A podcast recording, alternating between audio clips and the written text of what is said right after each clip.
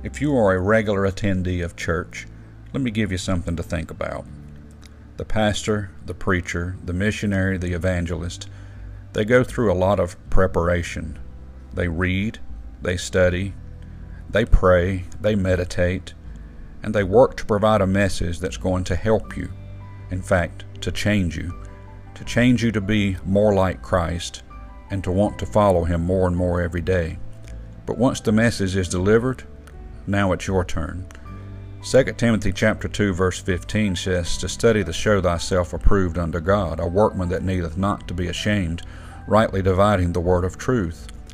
Yes, that goes to the pastor, the preacher, the evangelist, the missionary, but it also goes to you. You have a duty to also study, to show thyself approved unto God. There's a place in the book of Acts that's a very interesting story. In chapter 17, we meet a man named Jason. He houses Paul and some of the others that are with him on the missionary trail, and they are resisted. They are brought before the king, the leaders, because they're preaching the gospel, and they're called troublemakers.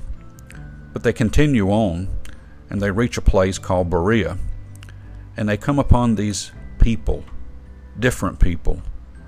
The Bible, I think, refers to them as Bible students. Verse 11 says, These are more noble than those in Thessalonica, in that they received the word with all readiness of mind, and searched the Scriptures daily, whether those things were so. You see, once you hear the message, you now have a responsibility to take it, to go open up the Bible, and now you are to study to show thyself approved.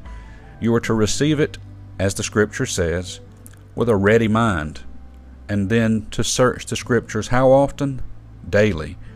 Why? So you can determine for yourself whether those things were true or not. You know, I would like to say for you to take the preacher's word for it and just move on, but that's not what the Bible says. I do my best, as do others, to give you a message that's going to be helpful, it's going to be life changing.